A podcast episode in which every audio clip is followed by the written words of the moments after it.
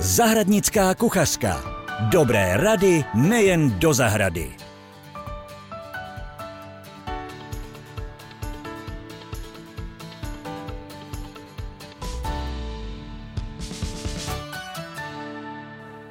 Hezký den, milí přátelé.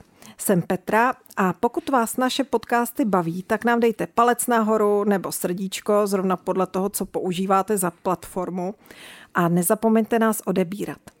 Sledovat nás můžete na Spotify, YouTube pod názvem Zahradnická kuchařka a jsme také na Facebooku a nově na Instagramu. Pokud byste si chtěli přečíst zajímavé články nejen o zahradničení, tak na našem webu zahradnickakucharka.cz máme spoustu zajímavostí. V dnešním podcastu s Jirkou Savincem navážeme na díl o ovoci a jeho dalším zpracování a také si řekneme zásadní postupy při výběru a výsadbách ovocných stromků. Jirko, ahoj. Petro, ahoj a ahoj všichni, co nás posloucháte. Pomalu začíná podzim, dozrává nejrůznější ovoce, ale než se začneme bavit o receptech a zpracování, můžeš mi říci základní pravidla, když vybírám ovocný stromek a něco o výsadbě? Tak ona se nám ta výsadba blíží a dalo by se říct, že ten podzimní termín už je dneska daleko výhodnější než jarní termín výsadby, protože naši dědečkové preferovali a do dneška se to traduje na podzim jádroviny a na jaře peckoviny. Ale bohužel ta jara často nastupují Letos teda bylo extrémně chladné a vlhké, ale pak nastoupí to velké horko a ten stromek, který vlastně nestihnul ani zakořenit, se najednou potýká s tím obrovským vedrem, suchem a uzalévat ho, to je opravdu velký problém. Takže já už dneska tvrdím sázet všechno na podzim. Vůbec se nerozhlížet na to, že, že se něco někde tradovalo. A ono to má jednu, jednu prostou výhodu, že ten stromek zasazený v tom říjnu, dejme tomu někdy od poloviny října, třeba, třeba až do zámrazu, protože sázet stromky, když je mírná zima, jakože nás zřejmě letos opět čeká mírná zima, tak můžeme vlastně celou zimu, a to i ty prostokořené, pokud jsme si je někde dobře založili.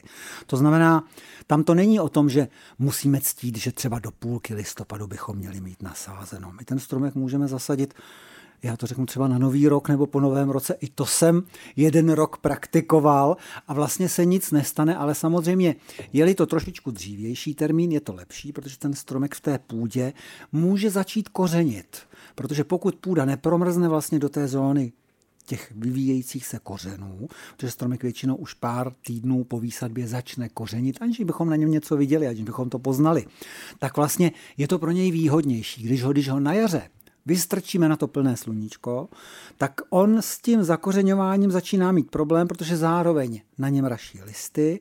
Nedej bože, aby ještě vykvetl nějaká, nějaký ten květní půpen na něm a už vůbec na něm neponechávat žádné plody v tom prvním roce. Takže výhodnější podzimní termín výsady. A jsou nějaký specifika, třeba a hlavně rozdíly mezi jádrovinami, peckovinami?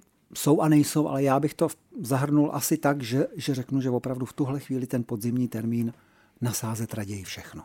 Všechno, co nemá kořenový bál a je to vlastně prostokořený stromek, tak určitě na podzim. Samozřejmě stromky s kořenovým balem, který si koupíme někde v zahradním centru, v květináči, v kontejneru, tak můžu, je to výhodnější, samozřejmě ta cena těchto výpěstků je daleko vyšší, ale prostokořené stromky sázejme na podzim. Když jdu do zahradního centra nebo k nějakému zahradníkovi, pěstiteli ovocných stromků, eh, co první, na co první se mám koukat? Podle vizuální stránky teda, jestli na to, jestli nejsou zlámané větve a podobně? Tak v první řadě musím vědět, co vlastně chci. Jestli budu chtít jabloň a jestli budu chtít... A jak mám velkou zahrádku. To je jako to spolu jde ruku v ruce. Protože říct si, že chci mít, dejme tomu, šest jabloní a jednu letní hrušeň a jednu podzimní nebo dokonce zimní, tak to už samozřejmě něco znamená hrádku. To znamená, je to volba vlastně toho výpěstku, na čem je zapěstovaný, na jaké podnoži, jak veliký strom to udělá, protože málo kdo si už dneska zasadí do zahrady vysokokmen, což jsou ty velké ovocné stromy ze zahrad našich babiček, ze sadů našich babiček, protože takový sad má už dneska málo kdo a kdo ho má, tak samozřejmě může obnovit tu výsadbu těch vysokokmenů, ale moc se to nedrží. Po nejvíce u takových těch starých odrůd, které, jsou, které jdou dneska hodně do módy a ty se zásadně pěstovaly na vzrůstných podnožích a na vysokokmenech. Ale ty moderní nebo současné odrůdy, ať už jsou to jádroviny, ale i peckoviny, tak se vesměs pěstují na méně vzrůstných podnožích. To znamená, počítá se s tím, že, že ta zahrada, že ten rozměr toho finálního stromu nebude tak velký. A pak je samozřejmě otázka, jestli to bude nějaký zákrsek, štíhlý vřeteno, nebo to dokonce bude e, ta balerína třeba u těch jabloní, ten sloupovitý tvar těch stromků, protože pozor, skutečně sloupovité jsou pouze jabloně, i když už se objevily i hrušně, ale to všechno ostatní, jako třeba meroniky a slivoně, tak to je tak trošičku podfuk těch školkařů a je to otázka tvarování. A samozřejmě e, každá z těch odrůd je nějakým způsobem vzrůstná, má nějaké svoje vlastnosti, limitované podnoží. Takže i když to řeknu takhle, sloupovitá meruňka skutečně neznám, skutečně sloupovitou meruňku. Znám možná zakrsle rostoucí odrůdy meruněk nebo slivoní, ale neznám sloupovitě rostoucí. Takže tady je to takový jako eh, u těch sloupovitých jabloní nebo hrušní můžu uvažovat třeba o tom, že to jsou stromky, které můžu sázet třeba do zeleninových záhonů, dokonce do vyvýšených záhonů. A má to, má to ještě jeden příznivý efekt, že vlastně ten stromek e, přistíní trošičku ty záhony, to znamená třeba tu zeleninu nebo ty květiny, bylinky, které jsou dole. To znamená, vytvoří to takový ten organický celek, který je zároveň pěkný pro oko a všechno se to dobře udržuje, protože souběžně s tím, jak zalévám vlastně ten spodek, ten podrost, tu zeleninu nebo bylinky nebo květiny, tak vlastně zavlažuju i ten stromek, který naopak tu váhu uvítá. Tak a teď stromek jsme si koupili, máme ho vybráno, přineseno na zahradu, tam máme místo a postupujeme jak. Vykopeme jámu a teď hodně lidí se ptá, jak velká ta jáma by měla být. Eh, já bych možná začal ještě trošičku jakoby dál, nebo dřív, dalo by se říct, že ještě vlastně než si ten stromek přinesu, tak je dobrý si už připravit ty výsadbové jámy, protože je dobré praktikovat to, co praktikovali zase ty naši dětkové a, a babičky, vykopat tu jámu a nechat ji, jak se říkalo, vydýchat, jakoby vyvětrat, ale zároveň ji dobře prolít vodou, opravdu nešetřit tou vodou a nalít to tam, protože ten stromek vlastně mm, sázíme ho do, do nového biotopu a, a on bude za to rád, když přes tu zimu opravdu bude v tom vlhkém substrátu a bude ho mít k dispozici. Takže skoro bych to udělal tak, že už než se vypravím na ten nákup, tak už si rozmyslím, co vlastně chci, co potřebuju, kde to budu sázet, v, jakém, v jakých sponech, nebo jestli to budou nějaké řady.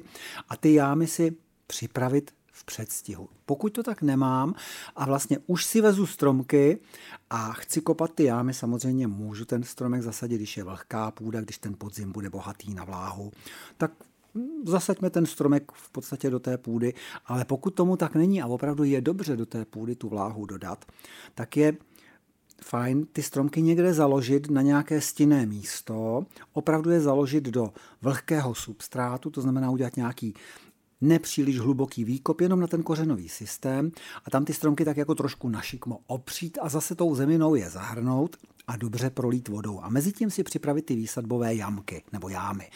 O té jámě tak je taková zažitá praxe, šířka a hloubka 50 až 60 cm.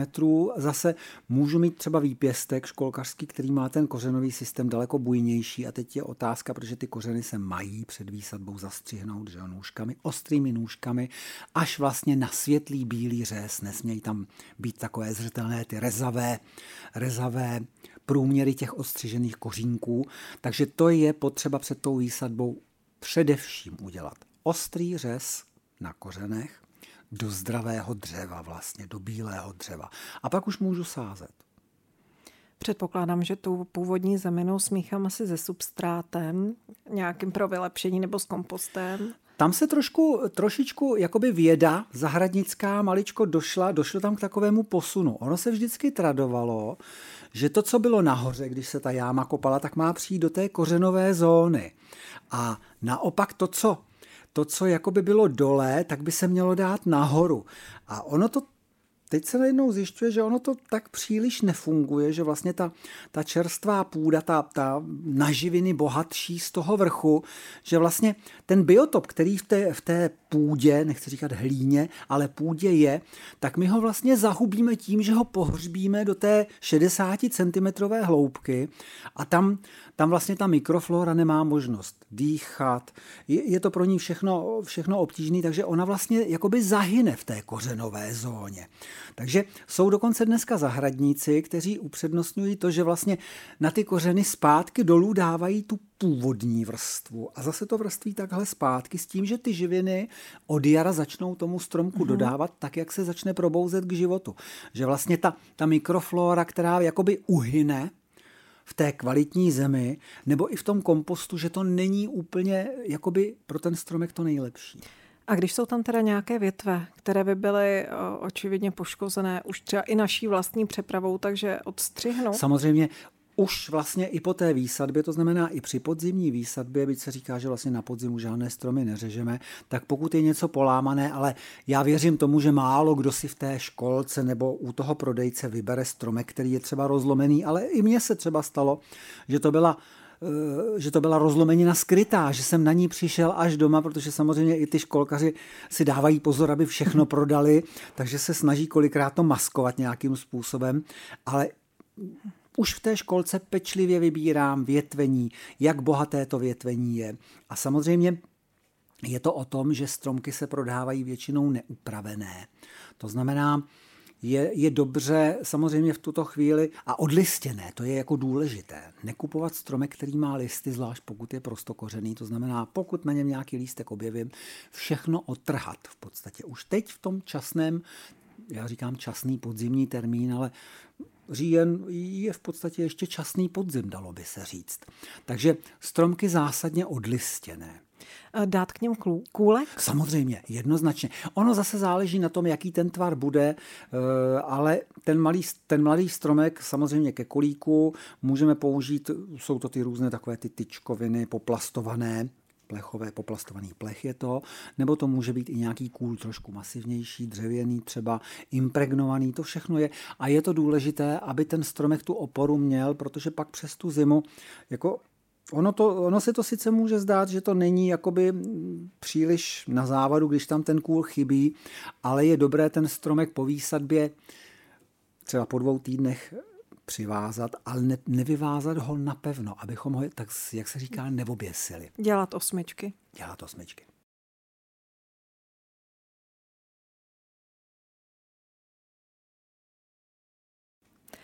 Vraťme se teda k ovoci.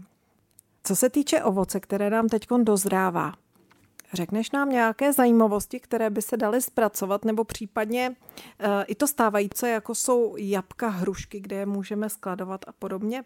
Ptám se z toho důvodu, protože z vlastní zkušenosti vím, že dříve bývaly sklepy, které byly určené jenom třeba pro jabka. Jo, I pro hrušky, že k ním nesměly přijít brambory ani cibule. Proč tomu tak je? A po, teď už se to vůbec nepoužívá, předpokládám.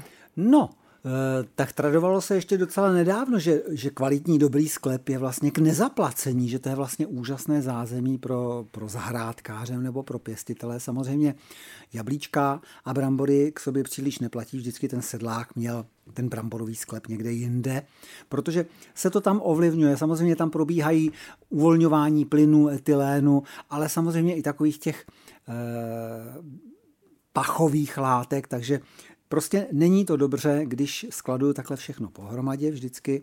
V tom, v tom domácím sklípku bylo lepší to mít oddělené. Samozřejmě dneska, dneska se to všechno mění. Je otázka, kdo skladuje dlouhodobě třeba na celou zimu si brambory a vůbec kdo vlastně ukládá a kam jablíčka. Hrušky, to už je skoro zapomenutý téma, zimní hrušky na uskladnění, to už dneska pěstuje opravdu málo kdo, ale kdysi to platilo, kdysi zimní hrušky byly, bylo výběrové ovoce, to jako tím se poměřovala i taková jakoby zámožnost toho sedláka, že mohl mít hrušky třeba do jara společně s jablíčkama. Dneska zimní hrušky nejsou příliš oblíbený ovoce. Takže s tím skladováním e, sám jsem viděl třeba u těch takových zase starších zahrádkářů, kdy třeba někteří skladovali košík se švestkami až do Vánoc a do Nového roku spuštěný ve studni nad hladinou vlastně vody. A opravdu tam ty švestky natrhaný vlastně už pomalu touhle dobou vydržely, i když dneska My třeba jako malé děti jsme byli zvyklí, že jsme chodili na švestky přešlé prvními mrazy. Kde dneska, Petro, sebereš švestku přejdu prvním mrazem. Všechno už je dávno opadaný, schnilý. Prostě švest, ze švestek se stalo letní ovoce. Už to není to pod, ten podzim, kdy opravdu v listopadu ještě na bezlistých stromech vysely ty chutný, ty výborný, sladký domácí švestky. To prostě byla radost. A druhý takový zajímavý příklad, a ten jsem zažil docela nedávno, paní Jablíčka zastýlá do peřin v pokoji pro hosty, protože to je pokoj, kde vlastně ona ubytovává své návštěvy v létě a v zimě je nevyužitý a zjistila, že když ty jablka v těch bedínkách, v těch lískách zastele těmi peřinami, že vlastně ty peřiny je úžasně odizolují, nepromrzne to, ale přitom je tam úžasný klima a má takhle jablíčka svěží až dlouho do jara. Takže i to je zajímavý způsob vlastně, ale zase kdo má letní pokoj, kde skladuje peřiny, to, to je, všechno to souvisí, s, je, je to generační záležitost. No a nějaká teda zajímavost, kterou teď bychom mohli sebrat, sbírat?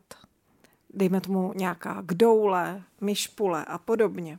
Tak a jeho kdoule, zpracování. Kdoule, myšpule, to už jsme u ovoce. No, ani ne tak kdoule, myšpule jsou ovoce, které by správně mělo přejít prvním mrazem. Teprve pak se stává poživatelným, i když ono to dneska naší chuti moc jakoby nesedí, protože to už je taková ta hnilička. A Naši předkové třeba milovali hrušky hniličky. My bychom to dneska považovali za skažený ovoce, ono už je to trošičku i nakvašený, takže nám to nesedí, ale těm našim předkům to sedělo, takže už vlastně od těch hrušek a ty myšpule, které jsou vlastně eh, tam těch obsahových látek je spousta, oni jsou jako zdravotně velice přínosné, tak eh, ale říkám, naší chuti to už nesedí, ať už je to tak či onak. Takže třeba ty myšpule zrovna zpracovat na nějaké pyré, nebo vykapávaný rosol, o kterém jsme si už spolu povídali. Ten princip je pořád stejný. Stejně jako se takhle dají zpracovat přebytky jablek, která nechceme skladovat. A k doule, vlastně k doulový zase vykapávaný rosol, já to považuji za vůbec jednu z nejlepších zavařenin, která existuje, protože ono to má takovou až jako medovou maličko příchuť. Ale samozřejmě kdoulový kompot, třeba s, jeřaným, s jeřabinami, nebo samotný, tak to je výborná věc, ale kdoule syrové jsou nepoživatelné, stejně jako ty myšpule v podstatě. Takže kdoule vždycky zpracovat, nebo se hodně hodně se o tom mluví a píše teď v posledních letech kdoulový sír. To je v podstatě pyré, pasírované, rozvařené kdoule s trochou jablečného moštu, propasírované pyré, svařené s cukrem. Teď je otázka, kdo má rád sladší, kdo to třeba středomořský národy, protože to jsou recepty, které pocházejí tam někde z toho středomoří, středozemí, Izrael, až, až skoro už ten Blízký východ. E, tak čím dál na východ, tím sladší, což nám třeba mě osobně to až tak nesedí, takže oni třeba používají e, na kilo dřeně nebo pyré kilo cukru. Je to moc.